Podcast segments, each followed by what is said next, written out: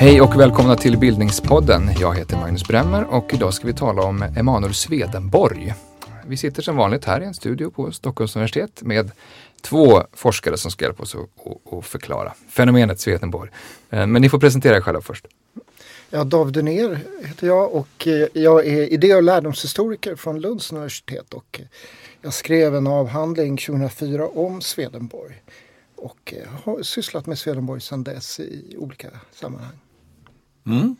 Och jag heter Thomas Götzelius. Jag är litteraturvetare eh, vid Stockholms universitet och eh, håller just nu på med en, eh, en bok om eh, Swedenborgs så kallade drömbok. Som vi får anledning att återkomma till. Mm. Eh, varmt välkomna hit. Tack så mycket. Ska vi börja med, eh, på en halv minut sådär, och förklara. Vem var Emanuel Swedenborg? Vill du göra det David? Ja, eh, han eh, var från början eh, naturvetare. Eh, en svensk naturvetare född 1688. Och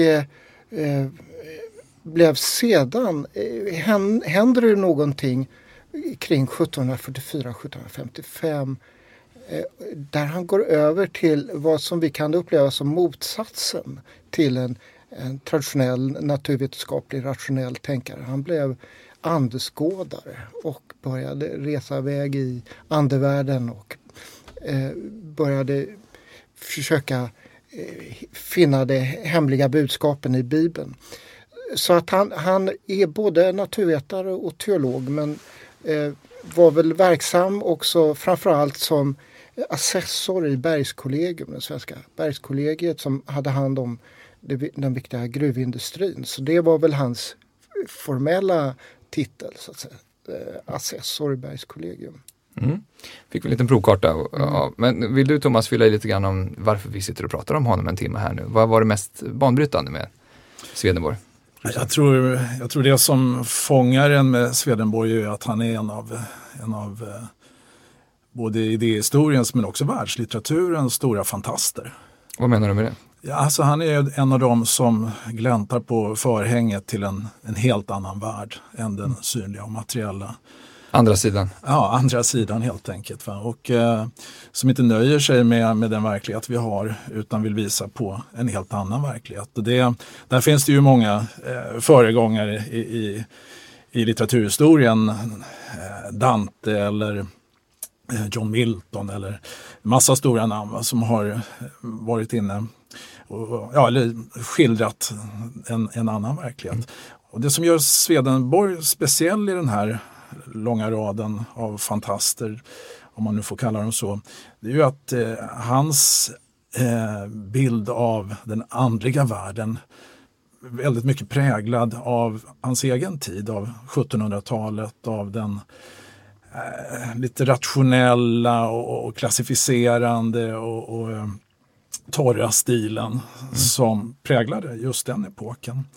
Så Swedenborgs skildringar av den andra sidan sticker ut på det sättet. Han var 1700-talets hippie?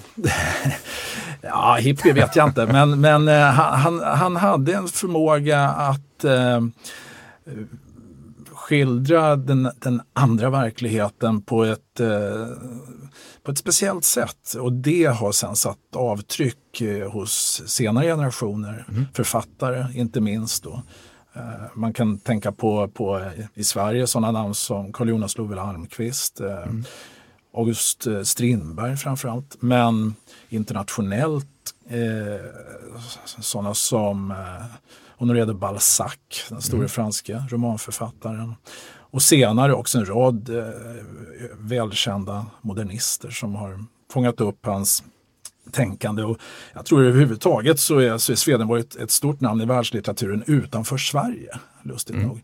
Och det har ju att göra med det här fantasteriet och att Swedenborg kanske inte är eh, ligger oss så väl i smaken som, som i andra litterära kulturer mm. där, där det fantastiska har, står högre i renommé mm. hos oss.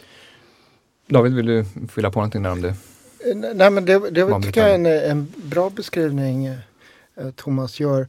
Eh, för att Swedenborg, det, det, stora med Swedenborg eller det som han är, verkligen är en banbrytare det är att han, han är, går in i den här, eh, upptäcker den här oändliga världen vi har inom oss, i våra huvuden.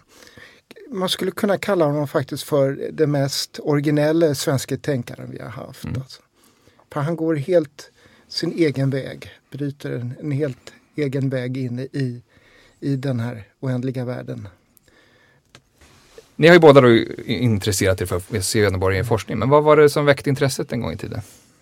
Jag tror för egen del var det nog eh, helt enkelt så att jag stötte på den här eh, skriften som då kallas Drömboken och som alltså är en eh, anteckningsbok, en journal som, det, som, som, som man kallade i, på 1700-talet, alltså en, eller en, en dagbok. Mm. kanske man kan säga. Men en dagbok då som för tecknar eh, nattliga upplevelser, drömmar eh, men också visioner. Och, ja, det är flytande, man, man, eh, man vet inte riktigt vad som är vad. Eh, och det speciella med den här det är att den är, den är liksom nedkastad bara sådär. Man ser verkligen en människa som precis har vaknat till och som fortfarande befinner sig halvt om halvt i drömmen framför sig eh, och, och, och eh, försöker fånga det här som, som man har upplevt. Den börjar också mitt i en, i en i övrigt ganska torr resedagbok. Ja, ja precis, det är, det är från början en resejournal va, som, som berättar om hur eh, Swedenborg reser från, från Sverige och eh, vi, via Tyskland till eh, Nederländerna. Och, och, eh, och, där plötsligt så bryts allt av och den här andra världen som han då upplever om natten träder fram. Mm. Och det här är då som sagt nedkastat i all hast som det verkar. Eh, även om det kanske inte är, är så lätt att kasta ner någonting i all hast på, på 1700-talet. Vi pratar trots allt om någon som ska skriva med fjäderpenna och man måste, ha, man måste ha bläck i ordning, man måste ha skrivsand, man behöver massa saker. Och det är inte, det är inte bara liksom som att eh, hugga tag i papper och penna för oss. Men det är ett andligt uppvaknande så tydligt som ja, det blir? Ja, det, det, är väldigt påtagligt så. Att, eh, men och det starka i det här det är inte bara tror jag att, att eh, det är en så främmande värld som han berättar om. Drömmar kan ju vara främmande för oss alla och det är ju inte det är inte alltid så roligt att höra på någon som berättar om sina drömmar som, som bekant. Va? Men här är det verkligen intressant. Mm. Jag eh, tror att det som fångade mig var att det är, så, det är en så osminkad beskrivning. Den är inte, pres, den är inte presenterad för någon annan. Han vänder sig inte till någon. Utan mm. det är bara direkt för eget bruk, för honom Vi ska själv. återkomma till varför mm. det är så intressant, kanske också i den här tiden. Så, David, vill du säga någonting om dina tidiga? Kanske också apropå att anledningen till att drömboken är så intressant är väl att Swedenborg var någon helt annan före han började skriva den. Ja, och det, det var väl det som, som fångade mig med Swedenborg. att han var naturvetare och det var det jag framförallt skriver om i, i min bok om Swedenborg. Eh, och han var en väldigt mekanistisk, eh, nästan materialistisk sorts eh, tänkare som, som eh, lyfte fram förnuftet och, och eh, det rationella tänkandet, matematiken, det mekaniska i, i, i människan eh, och i sitt tänkande. Och sen slår han över till något som vi upplever som något helt annat. En tro på en andevärld, på det andliga som det verkligen eh, betydelsefulla och blir teolog. Och, den här kontrasten mellan eh, naturvetenskap och religion eh, intresserade mig för att förstå vad var, hur är detta möjligt och finns det kopplingar mellan religion och naturvetenskap och hur, hur ska man förstå den här personen? Så det var väl där det började för mig att, att titta på Swedenborg. Han är ju verkligen en föregångare för, för senare tiders andliga rörelser, spiritism och andra okulta eh, eh, strömningar. Men, men, kan ni säga någonting mer? Ni var inne lite grann på det av liksom, det inflytande som Swedenborgs andliga tänkande haft senare i historien. Mm. Jo men eh, Swedenborg är ju själv alltså eh, ingen religionsstiftare, eh, inte någon som bestämmer sig för att, att eh, hans läsning av Bibeln ska inleda en, ännu en ny kristen kyrka, för han är ju en kristen tänkare då. Utan det är ju först efter, eh, eller i spåren på hans egen insats som andra människor eh, börjar se honom som, som ett slags eh, andlig ljusgestalt som vars eh, eh, bilder och texter och skrifter om den, den andra eh, världen eh, på något sätt eh, innehåller en, en sån en sån klarhet och ett sånt ljus så att man måste slå följe med honom och använda hans skrifter som en, en guide till, till den sanna tron. Eh, och, och, och, så. Eh, och då uppstår swedenborgianismen. Mm. Ja, han bildar skola. Okay. Ja, han gör det. Alltså, och som sagt, inte, inte på, på eh, så att säga, inte hans egen ambition. Han, hans egen ambition är definitivt att uttrycka en sanning om, om människan och världen och Gud. Men eh, inte att, att eh, bilda, eh, bli mm. religionsstiftare. På, Men går det att säga något om den, mest oväntade inspirationen han har gett? Eller den mest oväntade personen som har blivit inspirerad av Swedenborg? Har ni någon sån? Ja, ja. personen vet jag inte. Men det som, det som jag, eh, någonting som jag tycker är intressant ändå det är att Eh, de här, rätt tidigt i swedenborgianismen så eh, blir de, hans efterföljare de blir lite eh, en slags utopiskt inriktade. Alltså att man, man vill göra det goda och man drömmer om det goda samhället. Och många av dem som eh, blir swedenborgianer eh, de jobbar mot slaveriet, de jobbar för ja, det goda samhället på olika sätt och en del av dem tar ställning för franska revolutionen och så vidare. Alltså, mm. Så det, det, finns en slags utopisk kvalitet eh, också i hans, eh, ja, eller åtminstone i receptionen av Swedenborg. Liksom både andlig och politisk? Ja.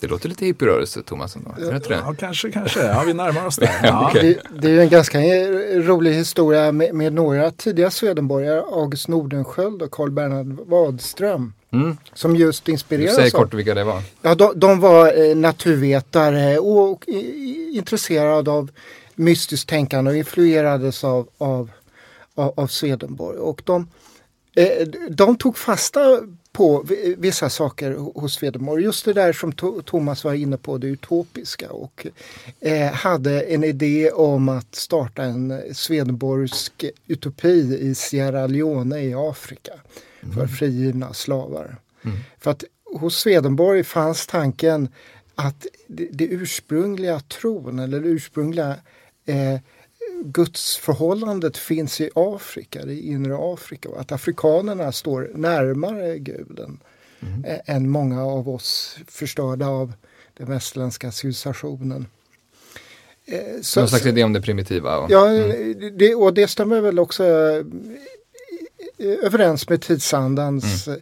och, och tanke om den ädle vilden och så. Men, um, så det är en ganska oväntad eh, koppling. En annan är, är att äh, den äh, haitiske kungen Kristoff äh, som gjorde Haiti självständig från fransmännen skulle ha varit inspirerad av Swedenborg och ville införa swedenborgianismen som, som statsreligion i sitt nya mm. kungarike. Eh, ja, det var så, oväntat. Ja, det är lite oväntat. Och såg då liksom en, en, en koppling mellan swedenborgianismen och voodoo. Så att de här eh, kopplingarna eh, Swedenborg-Afrika tycker jag är, ganska oväntad. Vet du mer om de kopplingarna mellan voodoo och swedenborgianism? Eh, ja, det finns ju alltså... Ja, då kan vi spara det. Då tar vi det som en liten cliffhanger. det ska vi fördjupa oss i senare i avsnittet. Men ni nämnde också på vägen hit Dostojevskij och andra sådana ja. kända historiska figurer som var inspirerade på olika sätt. Ja, vi har ju en lång rad författare som, mm. som sagt. Mm. Men eh, vi, eh, innan vi kommer för långt, ska vi ta det från början här. Swedenborg är ju stockholmare, men mm. vad vet vi om hans uppväxt? Ja, han är ju född 1688, den 29 januari i Jakobs församling i Stockholm. Och hans far eh, är ju en väldigt känd psalmdiktare och, och sedermera biskop. Eh, Jesper Svedberg som var hovpredikant. Ja just det, Swedenborg blev, eh, Svedberg blev Swedenborg. Så att säga, ja, ja just det. Eh, familjen, alltså den eh, kutymen vid den tiden var att, att eh, en biskopsfamilj adlas och att familjen blir adlad 1719. då man tar namnet Swedenborg. Mm. Efter en gård i, Dalarna, Sveden, på samma gård där Linné senare gifte sig.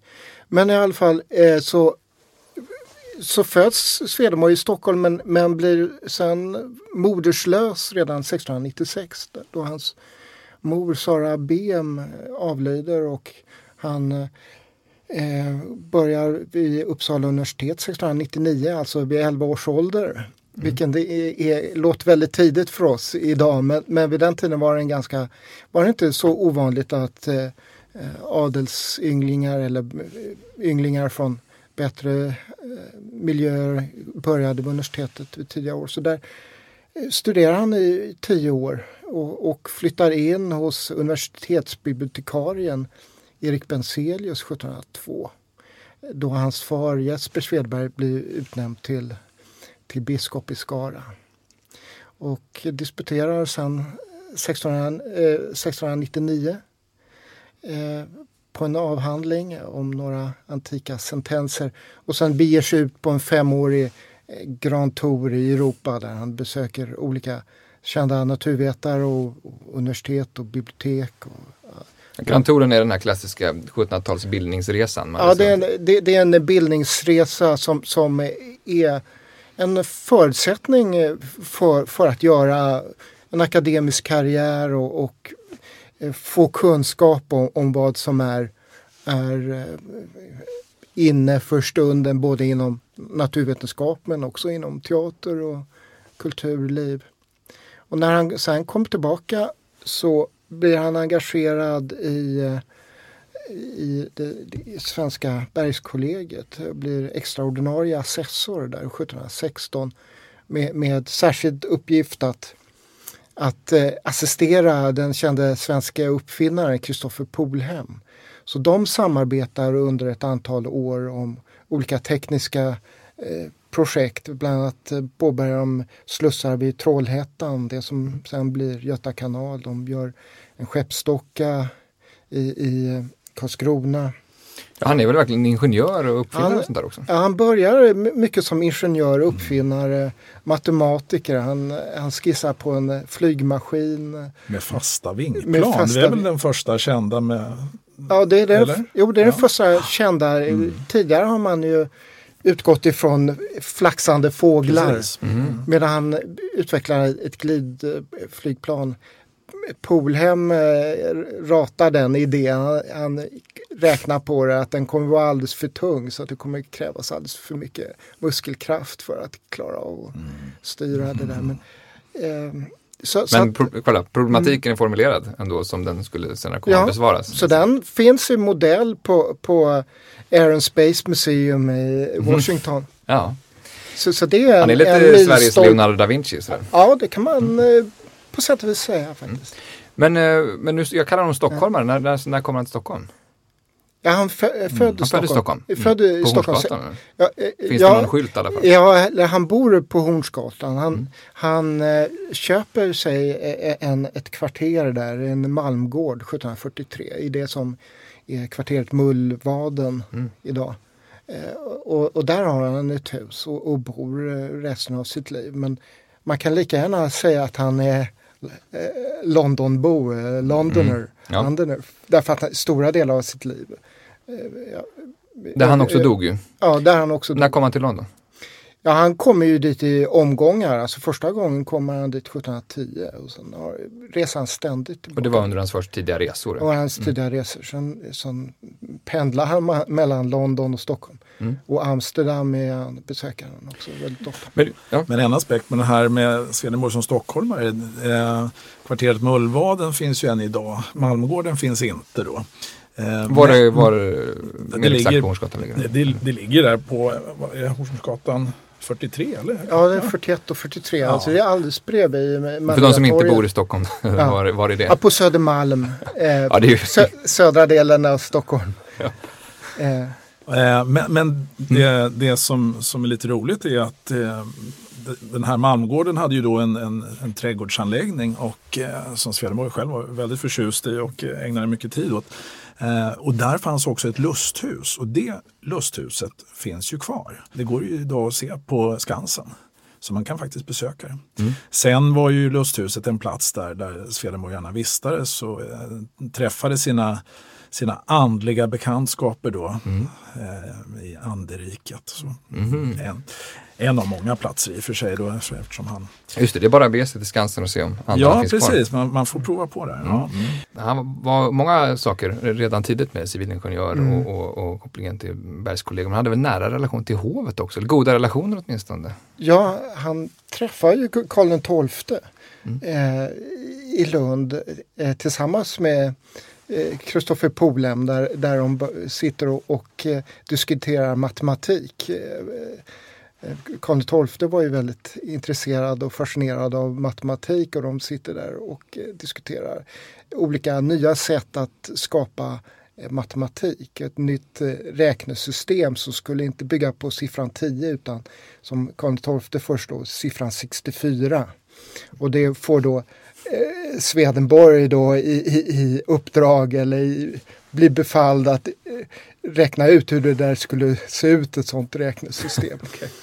eh, så att han, han lever ju i, i beskydd av, av Karl XII. Eh, eh, sen när Karl XII dör 1718 så, så förlorar han ju den kraftfulla eh, eh, stödet. Men sen lever han ju ständigt i, i, i den, den översta eliten i, samhället eh, med, med biskopar, ärkebiskopar, med, med eh, framstående hattpolitiker som, som eh, ger honom ett, ett visst be, beskydd. Eh, vad vet vi mer om, om Swedenborg som, som privatperson eller så? Ja, det, det, finns ju beskrivningar av människor som möter Swedenborg eh, i, sin trä, i hans trädgård när han går runt där. Han var ju mycket eh, road av eh, att odla grönsaker och, och blommor. Och där möter de en leende, mager man som är väldigt lugn och inte alls särskilt eh, eh konstig. De upplever honom som en, en rationell, vanlig människa. Och han har ju sina vanor, han lever enkelt och eh, finns beskrivet att han efter, efter en eh, vaknat på morgonen och skriver han ner sina drömmar som han haft under natten och tar en kopp svart kaffe med mycket socker. Särskilt var han fascinerad eller älskade semlor med mjölk. Eh, och sen odlade han sina grönsaker. Men det var aldrig några droger inblandade eller något sånt där apropå, and, apropå dorsal perception och andra andliga världar? Och så. Nej, det finns inga, inga sådana. Det finns ibland någon som, som påstår att Swedenborg skulle ha eh, sysslat med opium. Mm. Det är därför han var så ofta i London. Men det där finns det inga historiska källor alls som, som kan okay. bekräfta någonting. Eh, så, så, att... Eh, Däremot så vet vi ju att eh, han ägnade sig åt en speciell andningsteknik mm. som eh, på något sätt påverkade eh, den psykiska funktionen. Och det här var något han hade upptäckt i ganska tidig ålder. Mm. Uh, och sen på, på, så vis då kunde påverka sig själv. Mm. Uh, och, och, här kan man ju naturligtvis spekulera i hur, hur, hur han genom att fysiskt, uh, så att säga, preparera sig mm. på det sättet plötsligt blir mottaglig för, för eh, vad ska vi säga, eh, andra typer av erfarenheter. Mm. Det låter lite nyandligt mer mot meditationshållet. Mm. Ja, det påminner om yoga, mm. yogateknik men, som man har upptäckt på egen hand så att säga. Men att han, han eh, slutade andas och lät mm. tankarna strömma genom huvudet. Vi ska ju nu strax ta avstamp in i det andliga via den här drömdagboken, men kan, eh, som han börjar skriva 1744. Vad, går det att säga någonting om, om åren fram till dess, bara helt kort? Är han, är han kvar på Bergskollegium? ja, han är kvar i Bergskollegium. Han blir ju ordinarie assessor eh, 1724. Så att han arbetar i sitt professionella liv som, som en vanlig tjänsteman som gör tjänsteresor och, och eh, utreder olika frågor inom bergsbruket.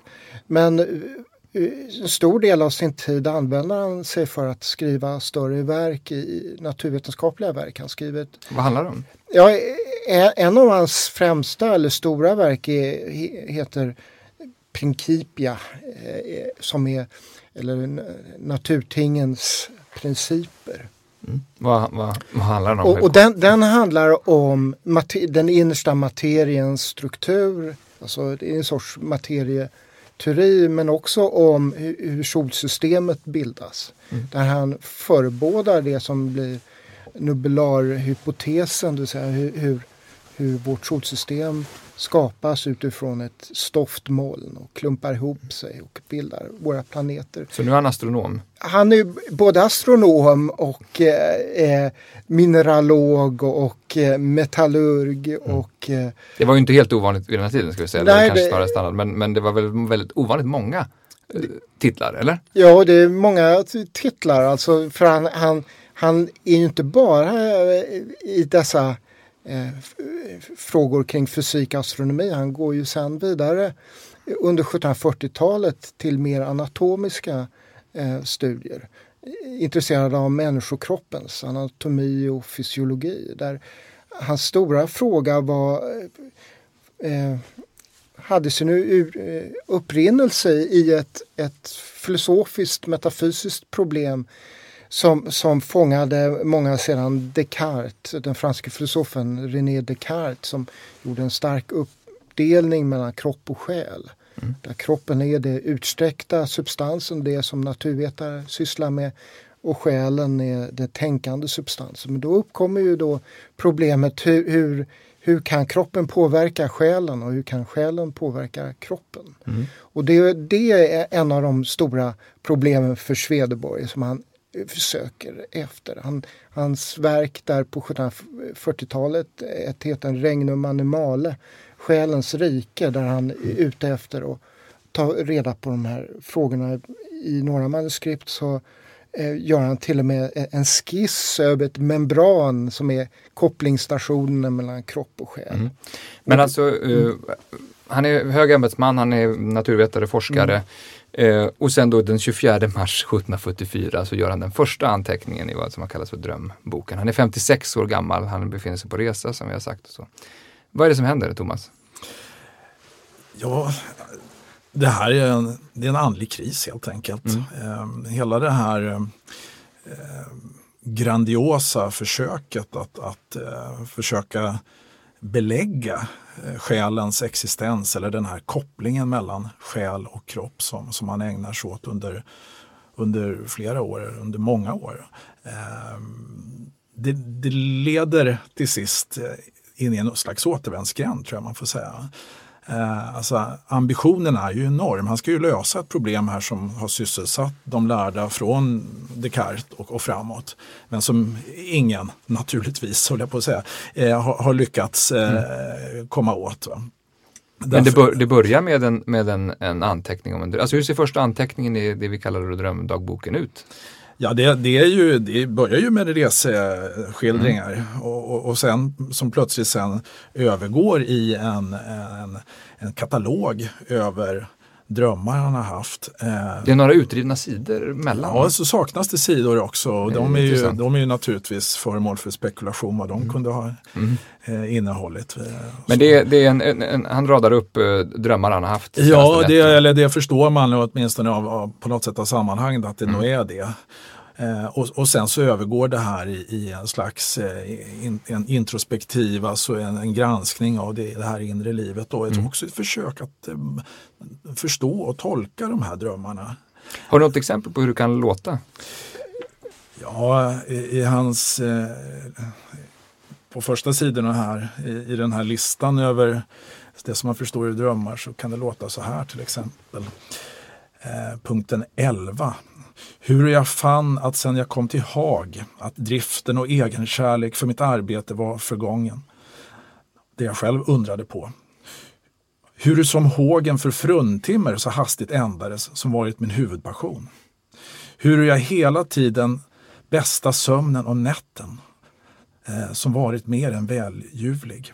Hur mina, hur mina extaser för och efter sömnen mina klara tankar i sakerna. Så här låter det. Alltså, mm. Fragmentariskt, men man förstår att han punktar upp och gör... Ja, det här var den elfte, elfte punkten i listan. Ja, mm. precis. Uh, och det, det, man ser här, det är ju då, det som blir ett tema i, i, i, um, i anteckningsboken. Alltså att å ena sidan, då, det, det, här vetenskapliga arbetet, det finns en, en stark drift som, mot det. Men, men um, det finns också en annan drift här, eh, sexualdriften. Mm. Han säger det rakt ut, min passionen för fruntimmer. Då, som har, som har förändrats? Den, den, har ja, den har försvunnit här. Mm. Den har försvunnit plötsligt. Eh, och nu är det någonting annat som styr honom. Men man förstår ju också här att det finns ett, ett, ett en håg efter, efter ära och framgång. Det är, det är också det som det här vetenskapliga projektet, att lösa själens problem eller gåtan. Sen drömmer han alltså om så banala saker som att han träffar kungligheter och är dåligt klädd? Och ja, den, den, innehåller ju allt möjligt. Men, men framförallt det här med, med alltså kvinnor och män och sexualitet är ju intressant här. Och det finns ju så andra exempel på, eh, på hur han de här kvinnorna dyker upp hela tiden. Trots att han som man säger inte har någon våg efter dem mm. längre så, så blir de viktiga i, i, i drömboken. När, när, i, i det här arbetet så kommer han till slut till en punkt där han inser att det här är det jag ska få göra fortsättningsvis. Mm. Lämna allt det andra bakom mm. mig. N när sker det? Ja, en berättelse som han själv framförde till en vän långt senare då, men som skulle ha skett i april 1745 eh, var att Swedenborg en kväll gick ut på en krog i London, åt en god middag och i slutet av middagen så började han se konstigheter i rummet och i ena hörnet av, av rummet så är det en man som stirrar på honom och säger Ät icke så mycket. Ät inte så mycket. Ät icke så mycket. Mm. Och Swedenborg eh, blir förskräckt, rusar hemåt och samma natt så framträder samme man för honom i de här drömmarna och säger sig då vara Herren Gud som mm. har ett budskap till honom. Och från den dagen då så öppnas den andliga världen för Swedenborg och han träder in i denna andevärld som han sedan kommer att resa i, i sina drömmar.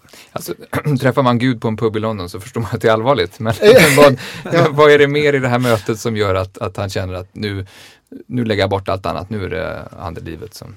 Alltså, dels kan man ju säga att det här dröm, drömboken är, är ju en, en, kris han går igenom där han försöker tolka sina drömmar. Sen får han ett, ett, ett budskap om vad det här handlar om. Att, att drömmarna är, är något verkligt för honom. Han träder in i en annan värld, en annan mm. dimension.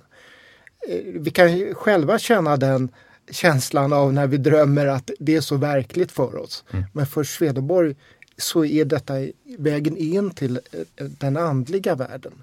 Så han upptäcker att det finns en, en öververklig verklighet bortom den här materiella världen. Den, den så kallade andevärlden som är immateriell, inte har någon materia.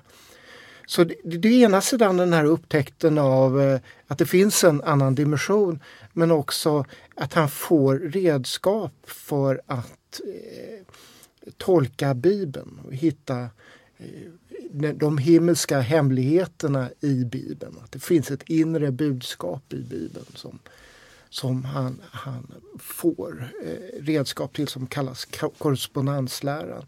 Som vi kan tala mer om. Men, men som där där sammanfattar väl du i stort sett Swedenborgs andliga tänkande som vi känner det i, i kort form? Ja, jag skulle väl säga att det, att det är tre bitar kan man säga som, som är, är man kan sammanfatta Swedenborgs eh, religiösa tänkande med. Det ena är, är den här tanken om en andevärld, att det finns en, en värld som vi kommer till efter döden och som Swedenborg då har, har tillgång till och genom sina drömmar eller genom andlig, andliga metoder kan eh, bege sig till. Eh, den andra idén är, är den här korrespondensläran som vi, vi också kan eh, eh utveckla. Säg något kort om, om vad man menar med korrespondens. Ja, korrespondensläran handlar om att, att det finns, varje ord har en inre betydelse. Så att låt säga ordet häst i Bibeln står inte bara för det här konkreta djuret häst utan det står för förstånd. Och en som, eh, en som rider en häst, en ryttare, är en person som har förstånd. Så varje ord i, i Bibeln har en inre andlig betydelse. Sol betyder Gud medan ljus betyder vishet, värme, solens värme betyder kärlek. Och allt det där i hela Bibeln har alltså en inre eh, betydelse vilket gör att, att det finns ett, eh, en, ett budskap bortom den här mm. eh, konkreta betydelsen som vi läser. Det låter lite okult. Alltså. Eh, ja, eller det, det, är en sorts dechiffreringsmetod. Det, det, är ingen... Det är snarare logik och matematik mm. skulle Swedenborg säga. Mm. Men för en sån det, som Strindberg så var han var väl också snöade väl in på korrespondenser? Ja, det, det, det, är liksom inte något, något, något konstig mystisk ingivelse mm. utan det är en ren kalkylering av ordens begrepp. Så. Ja, så den hakar ju också i en mångtusenårig kristen tolkningsmodell för Bibeln där mm där ord har eller, vad ska jag säga, faktiska betydelser, eh, bokstavliga betydelser och sen så har det en överförd mening, eh, en andlig betydelse och sen i nästa led så har det då en själslig. Och det, det finns sådana här mm. allegoriska modeller för bibelläsning som, som ligger här bakom och, och, och som Swedenborg kan ta fasta på mm. och bygga vidare på i den här korrespondensläran. Mm. Och den tredje punkten då? Ja, det, det, sen är det ju teologiska idéer han har. Eh, till exempel tror han inte på att det, det, är tron som ger, endast tron som leder till frälsning utan det är kombinationen av tro och, och välgärningar. Och han, har, han ifrågasätter också treenighetsläran. Och menar, Hur då? Ja, han menar egentligen att, att vi kan inte tala om tre gudar eh, utan Eh, utan alltså Fadern, Sonen och den Fadern, Sonen och den heliga Ande. Ja, utan inte det är, tre personer. Nej, det är inte tre personer. Utan det, det, är tre aspekter av samma sak. Mm. Så han har eh, också eh, eh tankar om, om, om eh, att man ska göra nytta och använda sitt förnuft i, i religionen. Så det är, det är inte bara en, en Eh, en frälsningslära utan det är också en mm. väldigt men, rationell, men förnuftig eh, Just det, men i hans uppbygg. tid, om vi tänker mm. Eh, andra 1700-talsprofiler som eh, författaren Källgren eller senare ja. upplysningsfilosofen ja. Immanuel Kant som var båda avfärdade honom som någon sorts tokstolle och sådär. Alltså vad, vad, hur var synen på Swedenborg eh, efter det här skiftet och när han blev liksom en andlig tänkare?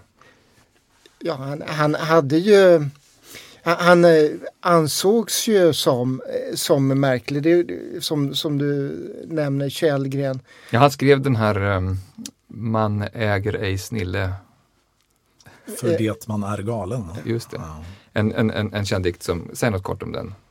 Thomas? Nej, det är ju ett angrepp på swedenborgianismen. Alltså, och, och he, hela um, idén om att, att eh, man skulle kunna ha tillgång till och eh, tala med med andar i en andevärld och så. Va? Eh, för, för, för det annars liksom upplysta och eh, nyttokalkylerande 1700-talet så, så är det här på många sätt eh, någonting störande och, och fnoskigt. Mm. Det, det, är liksom någonting tokigt över alltihop. Det blev väl också en process mot Swedenborg för kätteri? Ja, inte mot Eller? Swedenborg själv utan ett, ett par Swedenborgianer i, i, som, som blev eh, eh, som han processade emot. Eh, eh, men Swedenborg lyckades då igenom att vara... Ja, för det var under Swedenborgs livstid? Mm, mm. Precis, men Swedenborg lyckades ju undkomma det här genom att han själv var eh, tillhörde det, det sociala skikt som han gjorde får man väl säga. Mm. tror jag.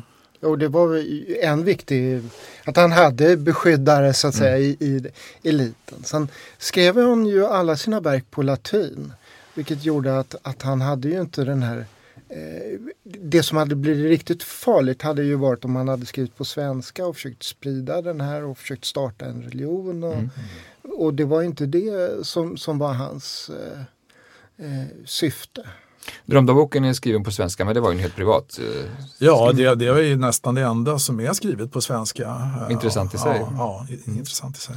Ja, det, den drömboken är skulle man nog kunna säga är det mest originella som Swedenborg någonsin har skrivit. Därför just den, den är så privat, den är så utlämnande. Den är, man kommer direkt in i en, en människas eh, psyke.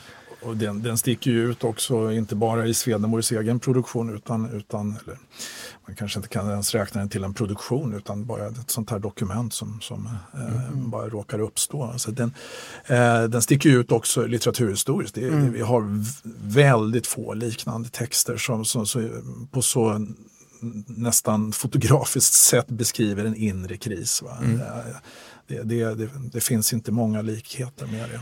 Uh, hjälp oss att tolka 1700-talssvenskan där, det du läste, hur, hur, hur pass liksom poetiskt eller fritt ja, det, det, När man tittar på det idag så får det ju en poetisk klang nästan, alltså den, den, den här luddigheten eller dunkelheten i det hela eh, blir ju, blir ju, förstärker ju upplevelsen.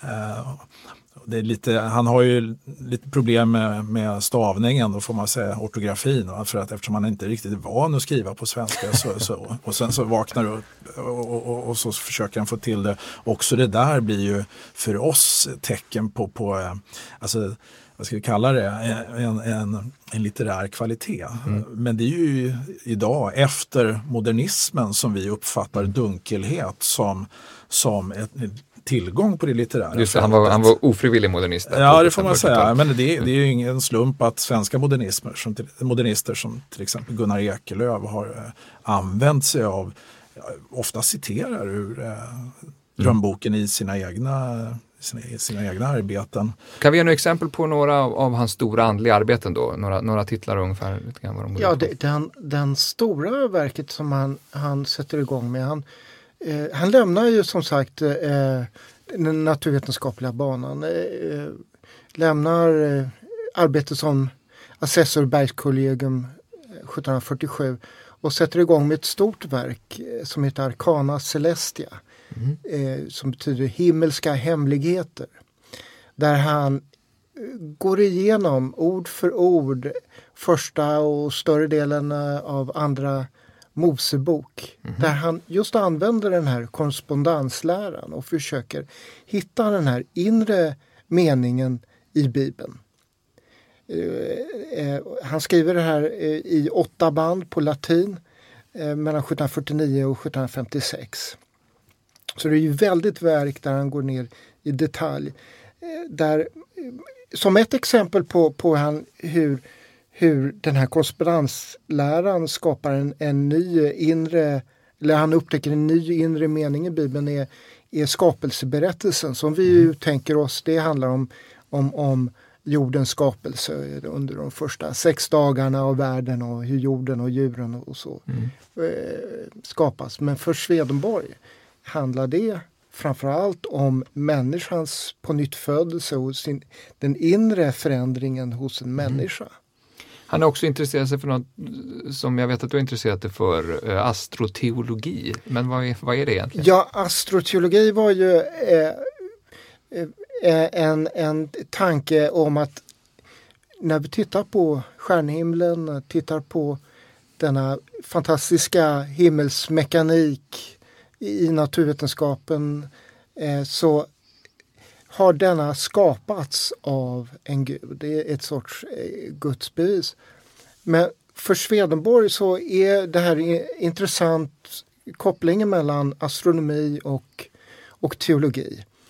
Eh, som naturvetare så är han inne på de här frågorna och försöker förstå, eh, sammanjämka ehm, eh, eh Bibelns ord med, med de naturvetenskapliga rönen för, från sin tid. I några tidigare verk från 1710-talet så talar han om, om va, hur kommer det sig att eh, vissa människor i Bibeln eh, blev 800-900 år gamla mm. för, för.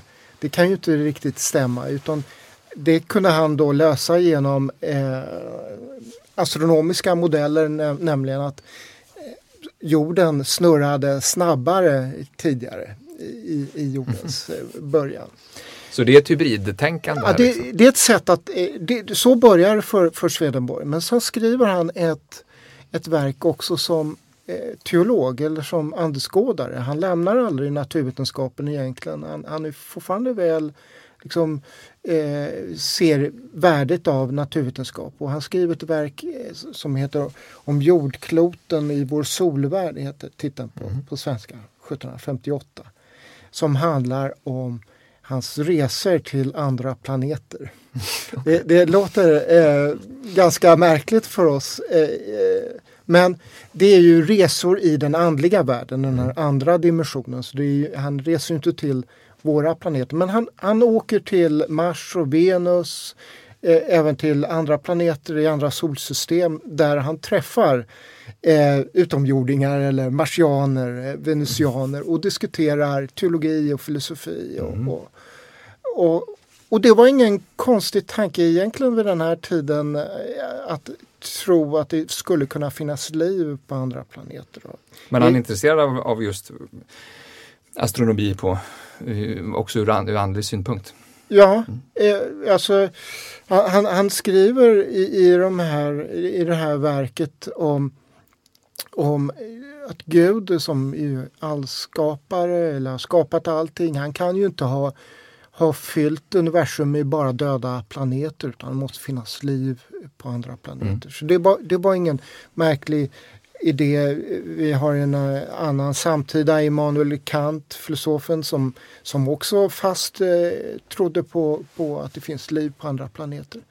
Mm. Men det var ändå ett, ett problem där som, som, som, han försökte lösa. Hur kommer det sig att Kristus har stigit ner på vår mm. jord? Hur kommer det sig att han mm. finns här? Och hans förklaring där är att vi har någonting som är unikt som inte finns på andra planeter i vårt solsystem i alla fall. Det är boktryckarkonsten. Så vi kan mm. sprida Bibeln och det gudomliga budskapet genom tryckkonsten. Det känns väldigt konkret och väldigt far out på samma gång. Ja. Och Age of Aquarius, är det inte lite hippie här ändå Thomas? ja, vi har fått en provkarta i alla fall. Över vad. Men, men eh, vill du lägga till någonting om, om så säga, hans andliga storverk? Ja, alltså man kan titta på de här många skrifterna då som han skrev. Så mycket har det ju bibeltolkning och sen så finns det ju insprängt i dem och sen i de andra verken också just de här skildringarna från av andelivet. Då. Och, eh, och man kan väl säga att det som kvarstår och som, som, som i någon mån ändå är läsbart idag det är ju framförallt de här eh, andliga beskrivningarna där, där han flanerar kan man väl säga i and, andevärlden. Mm. Eh, det, är ju, det är ju otroligt speciellt. Alltså det är ju en pers person då som under fyra decennier ägnar sig åt sådana här promenader med andar och, och som om det vore självklart. Att, ja, och, och, och, nedtecknar det och ser till att få det tryckt. Då.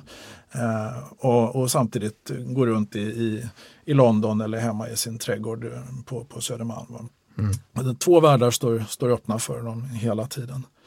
Ja, han, han möter ju en Platon, Descartes, eh, även Mohammed. Ja, andevärlden är full av kändisar. Full av kändisar. Alla döda gamla filosofer och teologer möter han och ja. invecklar sig i hårda debatter om, om, om, om, om Gud och filosofiska frågor.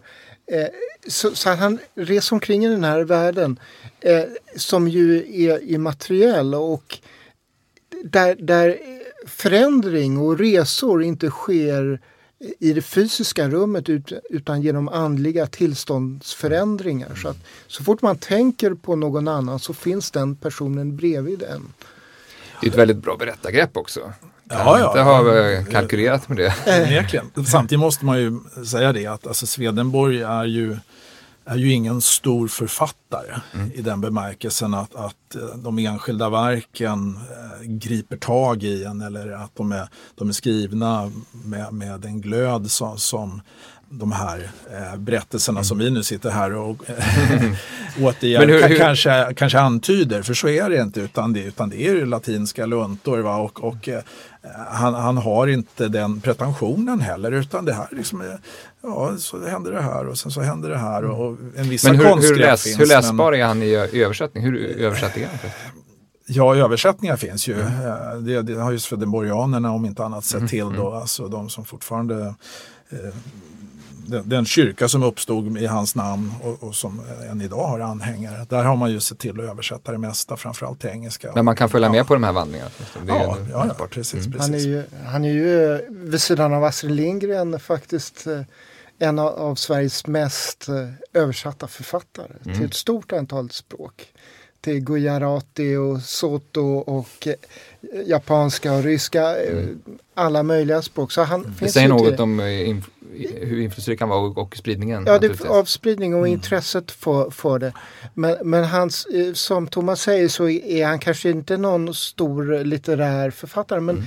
men men det finns eh, en intressant tycker jag, kontraster mellan, ibland eh, hamnar han i, i poetiska vackra beskrivningar om, om, om landskap eller av, av miljöer i den här andevärlden. Och sen kommer han in på rent logiska, matematiska, rationella eh, resonemang. Mm. Så att eh, det, det, det, det, finns en, ett, ett väldigt eh, rationalistiskt förnuftigt angreppssätt också i, i de här texterna. Mm. Det, det, man slås av, detta hur, hur, han delar upp allting i, i dikotomier eller delar Så ett begrepp i två motställningar, eller? Ja, i motställningar eller tvådelade eller tredelade begrepp och han mm. liksom benar upp eh, begreppen.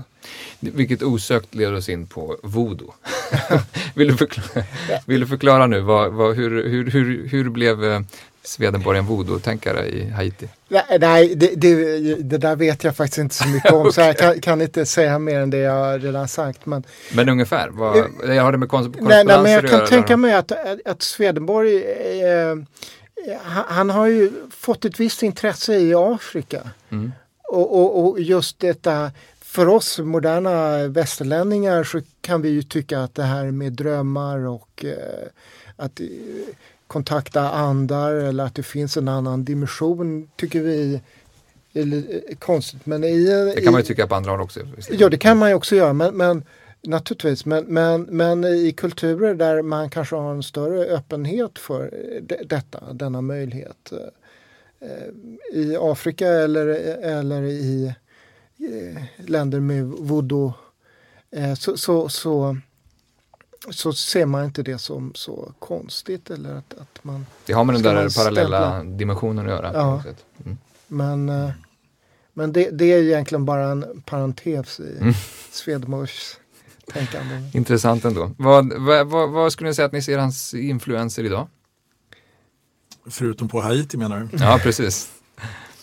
Han är, har han, alltså, inom, inom så här, dagens new age, är han en eh, figur? Man? Nej, jag skulle väl inte säga det. Alltså, jag, jag, jag tycker eh, överhuvudtaget att, att, att, att vi tolkar eh, kanske eh, som, som, som Swedenborg som en mystiker, som en, en märklig, men, eh, men jag tycker han tvärtom inte alls är en, en mystiker i, i traditionell mening. Alltså att tron på att det finns ett, ett hemligt budskap som vi måste bli ingivna i. Eller, utan snarare är han en väldigt rationalistisk tänkare. Att, att, att det finns, eh, eh, vi, finns en metod att, att komma åt den, det hemliga budskapet i Bibeln. Det, den mm. inre be, betydelsen i mm. Bibeln. Mm.